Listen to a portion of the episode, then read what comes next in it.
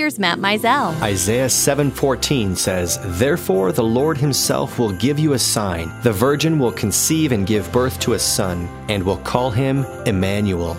Isaiah wrote the book of Isaiah likely between 701 and 681 BC as a prophecy to the kingdom of Judah. Seven centuries before Jesus was born, Isaiah prophesied that a virgin would give birth to a son. The Immaculate Conception would be a sign to Judah that it was God who sent the baby. To put such a prophecy in perspective, it would be similar to someone today accurately predicting who will become President of the United States in the year 2718. Oftentimes, we glaze over the significance of the fact that the people of Judah had been waiting hundreds of years for the virgin birth to take place. And year after year, there was no indication that Isaiah's prophecy would ever come true. Until one day when the angel Gabriel showed up to Mary and delivered the long awaited news. So many times we want God's blessings now and simply are not willing to wait on God's timing. Trust that God wants to give good gifts to his children, but in his timing. He knows what is best and when is best. He knows your needs and He knows your desires. Demonstrate your faith and trust in Him by being patient. Learn more about how to become a leader worth following at mattmizell.com.